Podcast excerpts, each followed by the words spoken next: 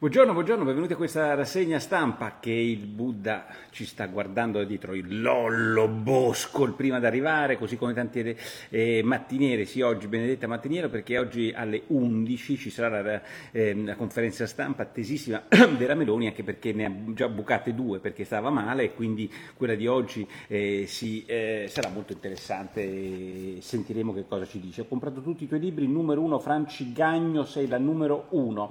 Allora, quello tutti i giornali di oggi raccontano è questa strage in Iran, eh, più di 100 morti, eh, la dinamica prima di tutto, un'esplosione tra la folla di coloro che si erano presentati al quarto anniversario della morte di Soleimani, il generale eh, diciamo iraniano, l'uomo dei Pasdaran, quindi un grandissimo nemico di Israele che fu ucciso quattro anni fa, si dice, anzi è molto probabile, da un drone americano. Ehm, il punto è che questa esplosione è avvenuta una prima esplosione, poi quando hanno portato, eh, ha iniziato a portare i soccorsi è, è, avvenuta una seconda esplosione, quindi si tratta di quella eh, dinamica la più brutta, la più tremenda, la più mostruosa che si possa immaginare, cioè quella dinamica che è stata fatta dai dei figli di puttana per ammazzare il più possibile. Chiunque l'abbia fatta, Mao 2013, grazie per il tuo badge, chiunque l'abbia fatta, peggio ancora se l'ha fatta uno Stato, è ingiustificabile giustificabile,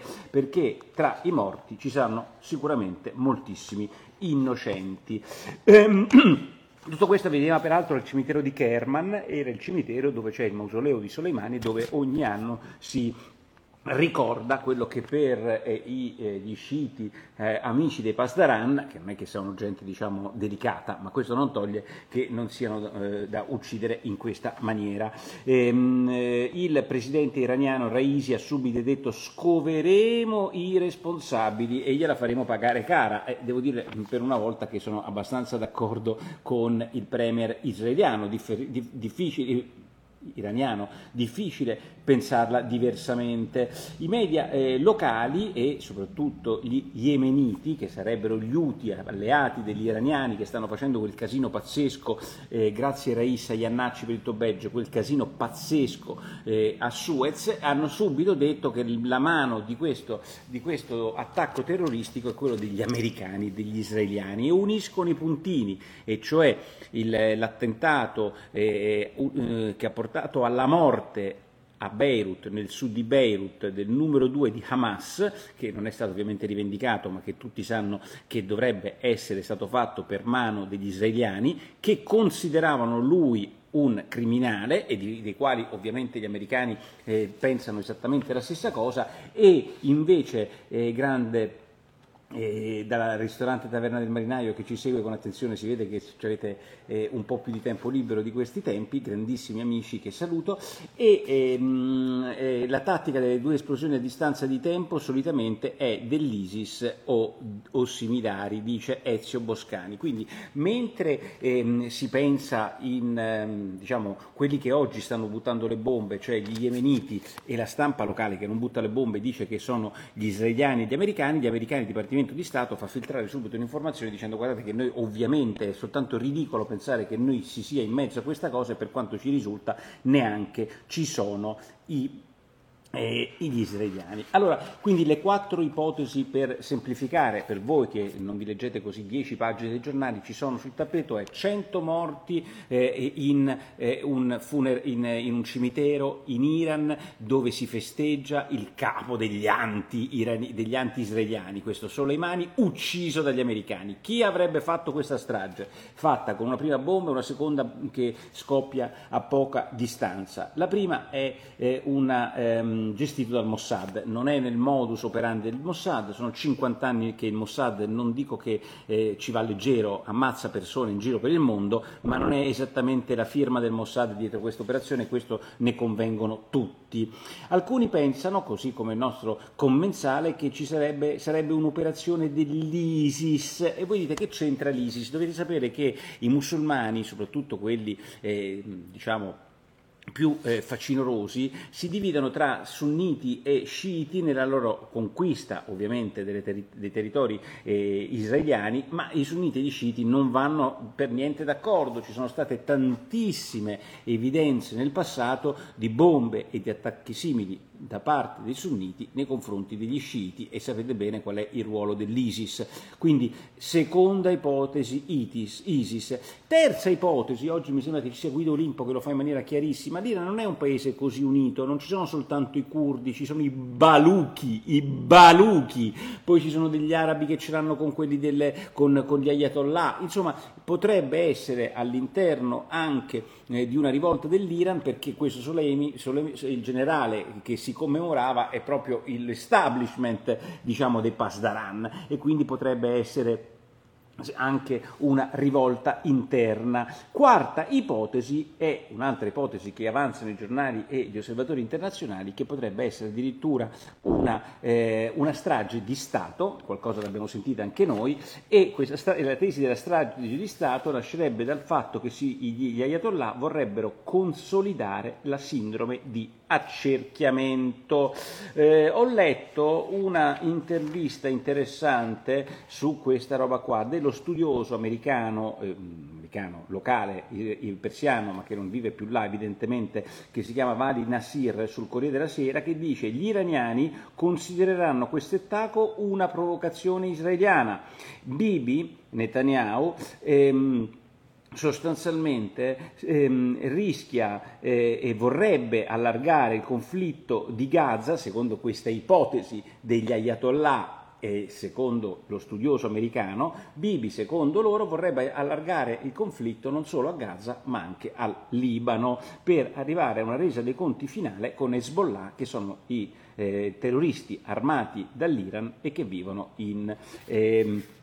in Libano. Eh, nel frattempo il capo degli Hezbollah, cioè degli sciiti terroristi o pseudotali, secondo me terroristi, che vivono in Libano, ha detto che eh, l'Israele eh, pagherà il suo crimine dopo l'uccisione del numero due di Hamas che è avvenuto esattamente nel quartiere generale degli Hezbollah in Libano. Gran casino, però quello che vi voglio dire è semplicemente che quello è un ginepraio e questa è una guerra incasinatissima, con una cosa su cui io continuo a dire ai nostri commensali, commensali, cioè il punto fondamentale è che il Medio Oriente è vicino all'Europa, è vicino all'Italia, non è vicino agli americani, hanno fatto la strage delle due torri, ma il punto fondamentale è che i casini del Medio Oriente, quando e si è visto l'America è totalmente indipendente dal petrolio perché è diventata esportatrice di gas e petrolio, ehm, il punto fondamentale è che se pensiamo che siano i carri armati, le petroliere, i carri armati e le fregate americane a difenderci a noi da quel gran casino e quella polveria del Medio Oriente, apriti cielo perché prima o poi si romperanno anche i coglioni di darci una mano e se dovesse vincere Trump, che di questo ne ha fatto una eh, battaglia, una battaglia, beh, insomma sarebbe un bel casino perché noi eh, ne saremmo semplicemente vittime di tutte queste cose. Queste sono le cose gravi che vi arrivano nel mondo, poi ci sono le questioni che riguardano casa nostra. E le cose che riguardano eh, casa nostra sono imbarazzanti perché non si fa altro che discutere della pistolettata del veglione. Nicola Palumbo 984 ha acquistato un badge e ti ringrazio. Ilaria Branca, un saluto anche a te. Perché questa roba della pistola al veglione non toglie la coglionaggine di chi fa un'operazione di questo tipo e non tanto quello di portare le armi, ma quello di non custodirle con attenzione, quello di non sapere che avere un'arma vuol dire avere una responsabilità e che con le armi si uccide fino a prova contraria e sono quindi da tenere questa libertà che io voglio riconoscere alle persone di portarla, a, a questa libertà corrisponde una grande responsabilità. Però Qui eh, c'è il giallo, eh, quello che scrive il pezzo meglio di tutti oggi, ehm, Franco Cenciarini, tu sei imbarazzante, fantastico. Quello che scrive il pezzo meglio di tutti oggi è Luca Fazzo sul giornale che dice che eh, i testimoni stanno iniziando a dire cose un po' ehm, in contraddizione. Per il parlamentare la vittima di questo eh, colpo partito eh, si sarebbe ehm, ferito da solo, nel senso che l'arma sarebbe caduta a terra, lui l'avrebbe mostrata e poi poi il eh, genero della guardia di scorta di, eh, del mastro avrebbe raccolto l'arma a terra sarebbe inavvertitamente eh, partito un colpo. Questo non toglie il, la colposità eh, dell'omesso controllo da parte del parlamentare, c'è poco da dire, però il punto fondamentale dice non sono io che eh, ha fatto sfuggire quel colpo. Dall'altra parte invece quello che ha subito il colpo, secondo quello che leggono, eh, si legge nelle carte magistrate, ha detto no, non è vero, io non l'ho mai toccata quell'arma e ehm,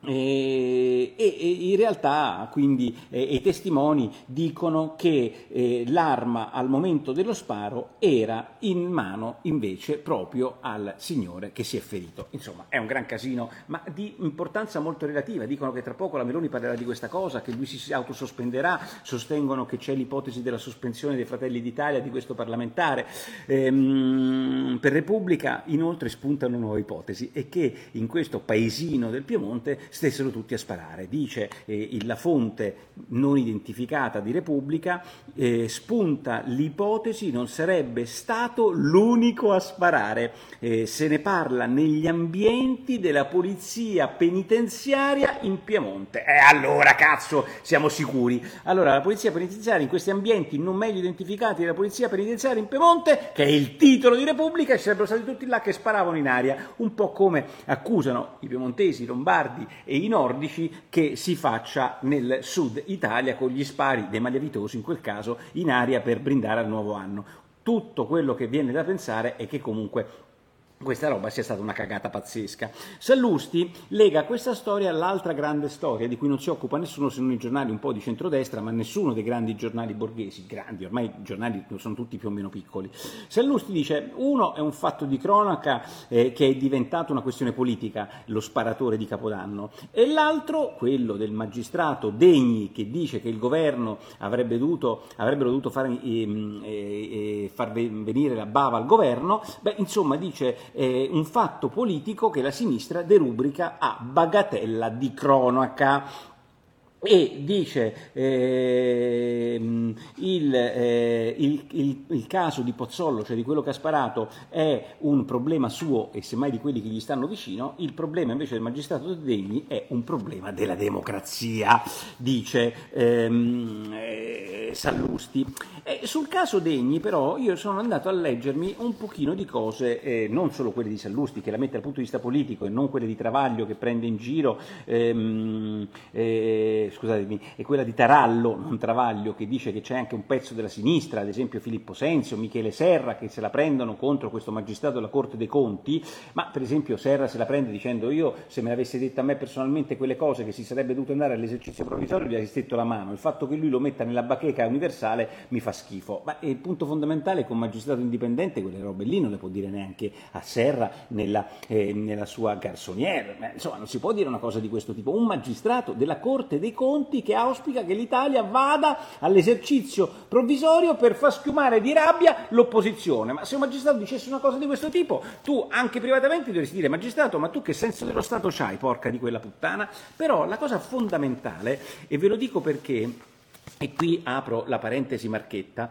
nei, negli altarini della sinistra io racconto il metodo Cederna. La Cederna, che viene considerata una grande giornalista, invece è una che si inventava gli scoop, se li inventava, si inventava le notizie, come tutta la polemica che fece con il Presidente Leone, totalmente distrutto dalla sua campagna di stampa e risultato innocente, tutta la campagna fatta contro il commissario Calabresi, che fu ucciso, è lei che scrive i pezzi in cui si diceva che lui con un colpo di karate avrebbe potuto uccidere Pinelli, poi facendolo cadere dalla finestra, la Cederna che se la prende col ghigno di Tortora quando viene arrestato, proprio perché Tortora era uno dei pochi che invece Calabresi lo difendeva quando tutti l'attaccavano, ecco questo metodo Cederna, beh, ce l'ha anche Degni, è identico. Il punto di Degni non è quello che ha scritto su Twitter riguardo all'esercizio provvisorio. Degni scrive le seguenti cose, voi mi potete dire, mi dovete dire se non si esagera nel pensare che un cazzo di giudice comunista nella Corte dei Conti non è, anzi è un ossimoro. Non puoi essere un magistrato comunista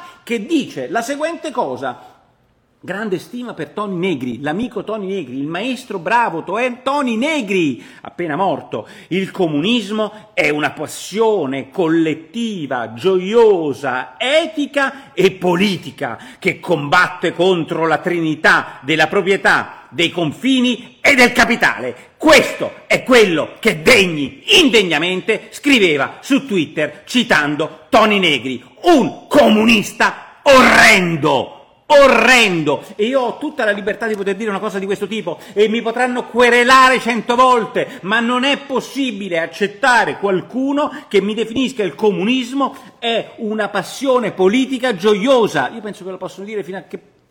migliaia di comunisti conosco, tantissimi, non li frequento ma li conosco, ma un magistrato della, della Corte dei Conti che dice, eh, citando Toni Negri, condannato, non come il, il pistolettaro, condannato da magistrati, da suoi colleghi, uno che dice e che cita Toni Negri dicendo il comunismo è una passione collettiva gioiosa, beh, permettetemi di dire che io qualche problemino a vedere i conti dello Stato giudicati da lui ce l'ho. Altra cosa,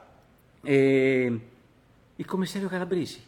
il commissario Calabresi resta responsabile della morte di Pinelli, secondo lui. Cioè questo ancora pensa che il commissario Calabresi, ammazzato da lotta continua secondo i procedimenti eh, un po' inconfusionari del nostro Stato, il commissario Calabresi, cosa unica di cui siamo certi, che fosse totalmente innocente, vittima di una campagna di merda fatta dalla Cederna, come ricordo nel mio libro, beh, che cosa succede? Degni ancora continua a dire che il commissario Calabresi, un suo pari grado, un funzionario dello Stato che è stato ammazzato mentre Degni sta là a fare l'animalista coccolando il suo cagnolino. A me mi fanno impazzire gli animalisti che invece pensano che Calabresi sia... Le due cose non vanno insieme. Se tu hai quella cattiveria e quell'odio nei confronti del commissario Calabresi, sei indegno. E questo è il problema, cioè quello che un magistrato della Corte Contabili pensa. Io penso che tutti noi queste cose le si possa pensare, le si possa dire, si possa andare anche a parlarne ovunque, cioè libertà totale di avere anche le idee peggiori. Pensate un po' voi, quelle comuniste e quelle fasciste secondo me possono essere espresse liberamente. Mi pongo qualche problema se queste eh, diciamo, ideologie comuniste e fasciste eh, siano ispirazione di un magistrato. In giornale di sinistra nessuno ne parla, no, nessuno ne parla, grande mitico Gianfranco Francofine. Ehm, e Barbara dice, sicuramente sei un animalista una merda così, dice. Ehm, nel frattempo, a proposito di grandi scandali, anche quelli mai risolti, quella è una storia pazzesca, la morte di Epstein in carcere, aveva provato a suicidarsi una volta, poi lo mettono in una cella, eh, guardato a vista da due persone e si ammazza nella cella, dopo che aveva provato a ammazzarsi una volta nel 2019, e poi finalmente dopo cinque anni rendono pubblici i 187 nomi che sono entrati nel processo in cui una ragazza diceva di essere minorenne, essere stata stata stuprata da eh, Epstein e dal principe Andrea sostanzialmente, che era nella cricca degli amici di Epstein. Beh, questa lista dei 187 nomi che è stata segretata, eh, probabilmente il 22 gennaio potrà essere desegretata e potranno uscire nomi che già tutti un po' conoscono, a partire da quello di Bill Clinton, anche Donald Trump, anche Bill Gates tanti di questi personaggi che frequentavano Epstein, ma dall'altra parte poi li abbiamo visti in prima fila per fare il MeToo, merde umane. Io non faccio in prima fila il MeToo, ma non ho un'isola dove porto le ragazzine 17 anni a scopare senza, eh, con vecchi bavosi, va bene? Con il mio aereo privato, cioè magari un po' più di equilibrio nelle cose, cioè pensare che se uno eh, fa un apprezzamento non è necessariamente un violentatore e dall'altra pensare che se tu vai sull'aereo come ha fatto Bill Clinton 40 volte in missioni umanitarie con Epstein senza renderti conto che nel 2005 forse era molto simile a quello che due o tre anni dopo c'era l'isola dell'amore in cui scopava con le ragazzine e faceva scopare con le ragazzine i suoi amici, beh, forse insomma, allora una delle due, o sei un deficiente che non ti sei accorto che quella era la pasta dell'uomo essendoci stato 46 volte e allora politicamente comunque vali quello che vali, o se lo sapevi peggio mi sento. Comunque escono queste liste in cui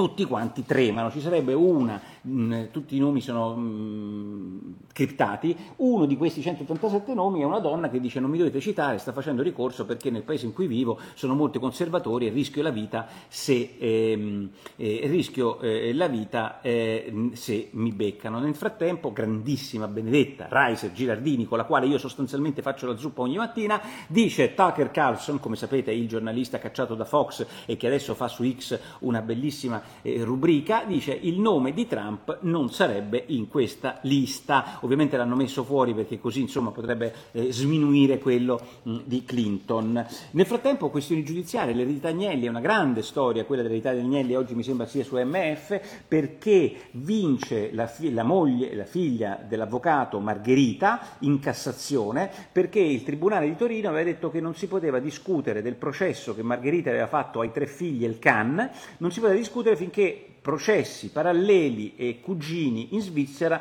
non fossero terminati. Beh, insomma, dice la Cassazione, no, no, no, il processo, mh, dovete motivare meglio il motivo per il quale non date corso al processo che la madre fa nei confronti dei figli. Stiamo parlando di patrimoni sterminati di miliardi di euro, di questi, parte, una parte di questi soldi era in una fondazione lussemburghese eh, molto equivoca, che sicuramente non ha pagato le imposte, vabbè, questo ormai se, se avviene per quella famiglia non c'è problema, ma che comunque quei soldi, eh, sostiene Margherita, eh, sono stati distribuiti in maniera sbagliata. Comunque sia, non voglio entrare nel merito di questa inchiesta che è un casino che metà basta, ma questo è un primo piccolo round per la Margherita Agnelli nei confronti e contro i propri figli. Nel frattempo le borse sono negative, in realtà non è il motivo di quello che ha detto la Fed, cioè che nel 2024 probabilmente non si rialzeranno i tassi, ma non sa quando. Il punto è che dopo due mesi e mezzo di rally borsistico, beh, insomma, gli operatori sono un pochino meno ottimisti rispetto a quanto avevano finito nel 2023. Nel frattempo Ovviamente ci sono le cose su Verdini, poca roba, c'è poca roba su Verdini, c'è Sclap, ha acquistato un badge e ti ringrazio. E, mh, oggi mi sembra eh, che, eh, eh, mi, non so quale giornale Repubblica dice che si sarebbero emersi anche degli affari in Veneto e questi volevano i Verdini compiacere anche la Lega Veneta, ma non ci riescono, perché poi alla fine è tutto un modo per provare a fare delle cose in cui non riescono a fare. Oggi la borsa Emilia Bosco dice eh, che è positiva, vediamo se recupera i primi giorni negativi di borsa. Ringrazio anche gli amici di Instagram che mi aggiornano in diretta sull'andamento di borsa che come sapete in Italia parte alle 9.10, oggi dovrebbero essere 9.56, sono passati 46 minuti, vedremo come finirà. Inoltre in, c'è un'intercettazione sul fatto di Verdini Junior che parla col suo socio e, e tirano in ballo eh, Salvini, e, però dicono gli ho fatto vedere a Salvini eh, un tizio mh, delle Ferrovie dello Stato, dice Verdini Junior al suo amico e però aggiunge cavolo ma Salvini non sa che io gliel'ho fatto vedere vedere perché ho i cazzetti miei da portare a casa, perché se lo sapesse diventerebbe furibondo, dice esattamente, sarebbe mh, una ingerenza eh, eccessiva che Salvini non apprezzerebbe. Già questa intercettazione dovrebbe scagionare del tutto Salvini dalla vicenda, ma il tono è sempre quello, cioè Verdini, Salvini, la figlia, il fidanzato. Salvini questa mattina, evidentemente dopo aver letto il pezzo, ha deciso di mandare, eh, eh, dare mandato ai propri, eh, ai propri eh, chiama, legali di querelare, ehm, immagino, ehm, eh, quando eh, se si, si, tira in ballo la sua persona su una cosa di cui c'è del tutto evidenza che non c'entri assolutamente nulla. Ultima notizia della giornata, la questione Fazio. E, e Fazio eh, cosa dice? Fazio è andato alla 9 e fa un programma di grandissimo successo. Questa è la prima cosa, cioè qui è inutile che si rosichi. Fazio fa un cazzo di programma di grandissimo successo e ha dimostrato che il successo che aveva a Rai 3 ce lo ha anche alla 9. Vi può stare simpatico o antipatico, ma è un grandissimo successo. Punto. Tutti quelli che dicono cose diverse sono dei rosiconi. Va bene? Nick, ma il cappellino della zuppa non l'hai portato in Thailandia? Sì, l'ho portato ora, non ce l'ho con me perché sto un po', diciamo, scamisato. Allora, Cosa dice però Fazio? Ieri dice che si è lamentato perché dice che la RAI impone esclusive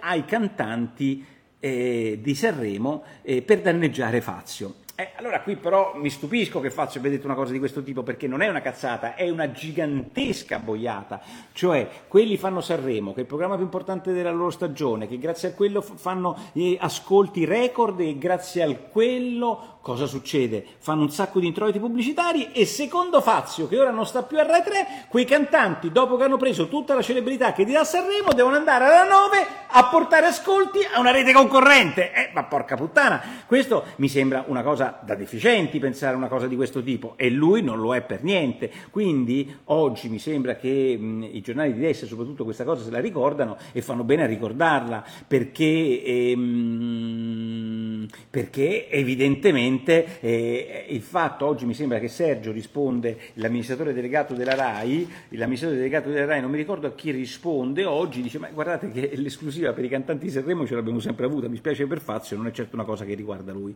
Che mi dice Jacqueline qua? Buongiorno e buon anno a tutti, da un'ex Marcellina, Piazza Tommasino Milano, in quartiere in cui fu ucciso Calabresi. Cara Jacqueline, buon eh, riposi, riposi, riposi in pace Calabresi e vi assicuro che negli altarini della sinistra quelle pagine in cui racconto la Cederna e soprattutto il grandissimo Tortora, perché la gente se lo dimentica, Tortora a un certo punto fu cacciato dalla televisione e andò a lavorare per il quotidiano nazionale, per il giorno, e sul giorno fu uno dei pochi ehm, che difese Calabresi, Tortora difese senza se, senza ma il commissario Calabresi, lo conosceva bene ed è una storia incredibile. Poi qua che c'è scritto Tommaso Castiglia, la RAI trasmette in esclusiva Sanremo, è giusto che i canali RAI devono avere l'esclusiva sugli artisti in gara ospitati nelle trasmissioni, è, è, è simple as that. Ehm, eh, Tolve Simona ha comprato gli alterini della sinistra, sei mitico, Terrano Giovanni gli alterini della sinistra, avete tempo, se avete qualche giorno di vacanza ancora per leggerlo, eh, pensa solo a far quattrini, eh, ma questo non ci vedo nulla di sbagliato, insomma ci pensi, buongiorno Nicola Porro, buon giovedì, anche a tutti coloro che seguono la segna stampa, zuppa di Porro, Valentina eccetera. Io vi lascio perché tra poco ehm, c'è la conferenza stampa della Meloni, abbiamo fatto eh, già i nostri 25 minuti di rassegna stampa che mi sembrano anche troppi visto che siamo ancora, almeno io sono ancora in vacanza. E, ehm, e, Emilia Bosco, sto leggendo il tuo libro Piccole dosi perché troppo, e forse anche perché è un po' pesante, spero di no, e comunque eh, vi do appuntamento eh, come sempre domani, ma po- tra pochi minuti vedrete in diretta sul sito nicolaporo.it la rassegna stampa, la rassegna stampa di, eh, della Meloni. Solita zuppetta riscaldata, Black Macigno, Black Macigno eh, e eh, Simona Holzman ancora in Australia, no, non proprio in Australia, diciamo che non siamo così lontani, ma non siamo proprio in Australia. Beh, un abbraccio a tutti quanti, ci vediamo ehm, eh, tra, mh, mm, tra poco con la Meloni. Ciao.